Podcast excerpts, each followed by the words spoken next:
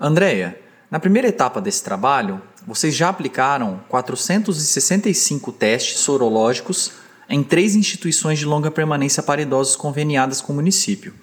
Nessa segunda etapa, os idosos das ILPIs privadas receberão os testes. De que maneira esse trabalho de testagem da Covid-19 foi realizado na primeira etapa? Em Londrina, hoje nós temos é, três instituições de longa permanência que são conveniadas no município. Elas não são, não são públicas, elas são, são instituições muito antigas na cidade, algumas instituições com mais de 50 anos, mas são instituições aí conveniadas da prefeitura. Nós temos três conveniadas e 19 é, casas de repouso particulares que são é, registradas no Conselho.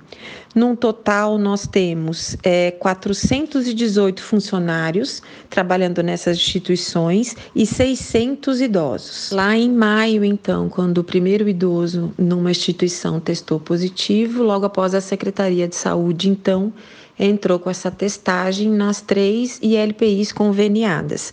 É, foram testados, então, 229 funcionários destas três ILPIs e 235 idosos. Andréia, como a testagem será realizada a partir dessa semana? Neste segundo momento, então, a Secretaria de Saúde faz é, agora, então, a testagem nas casas de repouso particulares, que são, como eu disse, 19 ao todo no município, para então 189 funcionários e 365 idosos, agora nessa segunda parte, na verdade, primeiramente as particulares.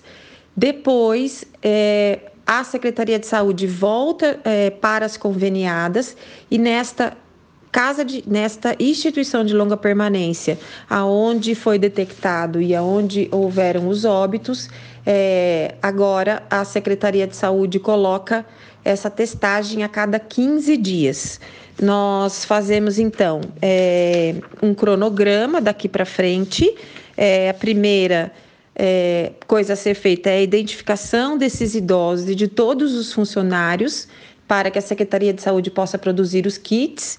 Então, aí tem a entrega dos kits, depois a coleta de exames e depois o envio é, logo após para o Centrolab do município. É, após essa testagem, que é, serão aí um total de quase mil pessoas testadas, entre idosos e funcionários, a gente vai ter um panorama geral aí do controle é, do vírus nessas instituições de longa permanência.